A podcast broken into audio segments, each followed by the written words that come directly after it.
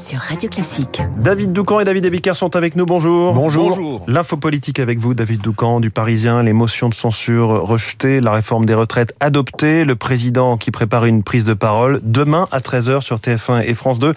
En attendant, Elisabeth Borne lance une contre-offensive politique. Oui, la première ministre reçoit ce midi à Matignon tous les ministres de plein exercice. Avant cela, elle aura participé ce matin à la réunion euh, du groupe Renaissance à l'Assemblée nationale et elle sera ce soir au siège du Modem à 17h30 pour une grande, une grande rencontre chez François Bayrou des trois familles de la majorité avec les patrons du parti Renaissance Stéphane Séjourné et d'Horizon Édouard Philippe.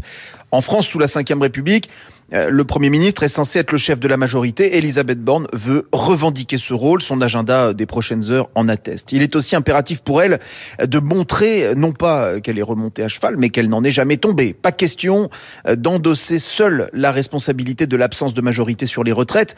Les LR sont en crise politique interne majeure et ce serait de sa faute à elle s'étrangle l'un de ses proches. Donc voilà, euh, contre-offensive politique avant la prise de parole du président, classique et logique, puisque pour relancer son quinquennat, Emmanuel Macron ne dispose pas, ne dispose pas de 50 000 leviers.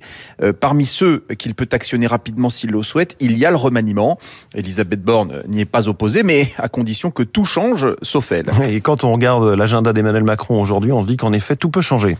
Oui, le président accélère. Ce matin, il reçoit à l'Élysée la première ministre, les présidents de groupes de la majorité et les patrons des trois partis macronistes. Ce midi, il a invité Yael Braun-Pivet et Gérard Larcher pour un déjeuner au Palais. Puis, à 19h30, ce sont tous les parlementaires de la majorité qui seront reçus à l'Élysée. Une série de rendez-vous éminemment politiques qui présagent euh, d'une forte prise d'initiative dans les heures qui viennent. Avec donc peut-être des annonces fortes demain à 13h lorsqu'Emmanuel Macron sera interrogé euh, dans les deux journaux euh, de TF1 et de France 2. Quelle est euh, quel est l'enseignement principal de la bataille des retraites Que la méthode des fameuses majorités de projets à l'Assemblée ne fonctionne pas? Alors certes, euh, Elisabeth Borne veut rester en poste, mais pour cela, elle doit proposer un nouveau dispositif.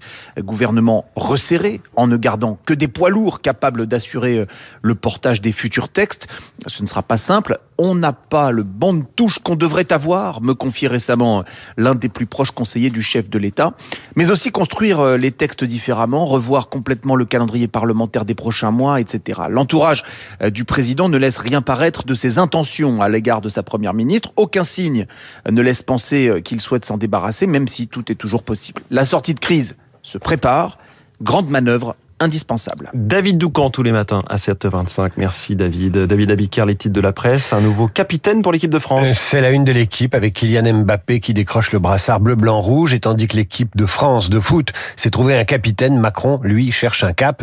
Et maintenant, que peut faire Emmanuel Macron? Titre à la une Le Figaro, les défis de la presse et la une des échos. Le monde promet une semaine de tension. On peut encore agir, on peut encore agir, mais il s'agit d'agir contre le réchauffement climatique et pas contre la fièvre exagérée. Merci beaucoup David Abiquière. À tout à l'heure, 8h30 pour la revue de presse. Bonjour Renaud Blanc. Bonjour François. La matinale continue avec vous et Guillaume Durand. Quel est le programme Alors, premier invité, le politologue Martial Foucault pour, pour évoquer l'avenir d'Elisabeth Borne, la marge de manœuvre d'Emmanuel Macron, mais aussi la poursuite du mouvement dans la rue ou encore les divisions de la droite. Martial Foucault et cette crise politique sans précédent en France juste après euh, le journal de Charles Bonner. 8h05, coup de fil à Jean-Éric Brana, spécialiste des États-Unis. Nous parlons avec lui de Donald Trump inculpation hors note, inculpation. Fin de ses ambitions présidentielles ou chasse aux sorcières menée par les démocrates. Jean-Éric Brana dans le journal de Lucille Bréau. 8h15 dans les stars de l'info.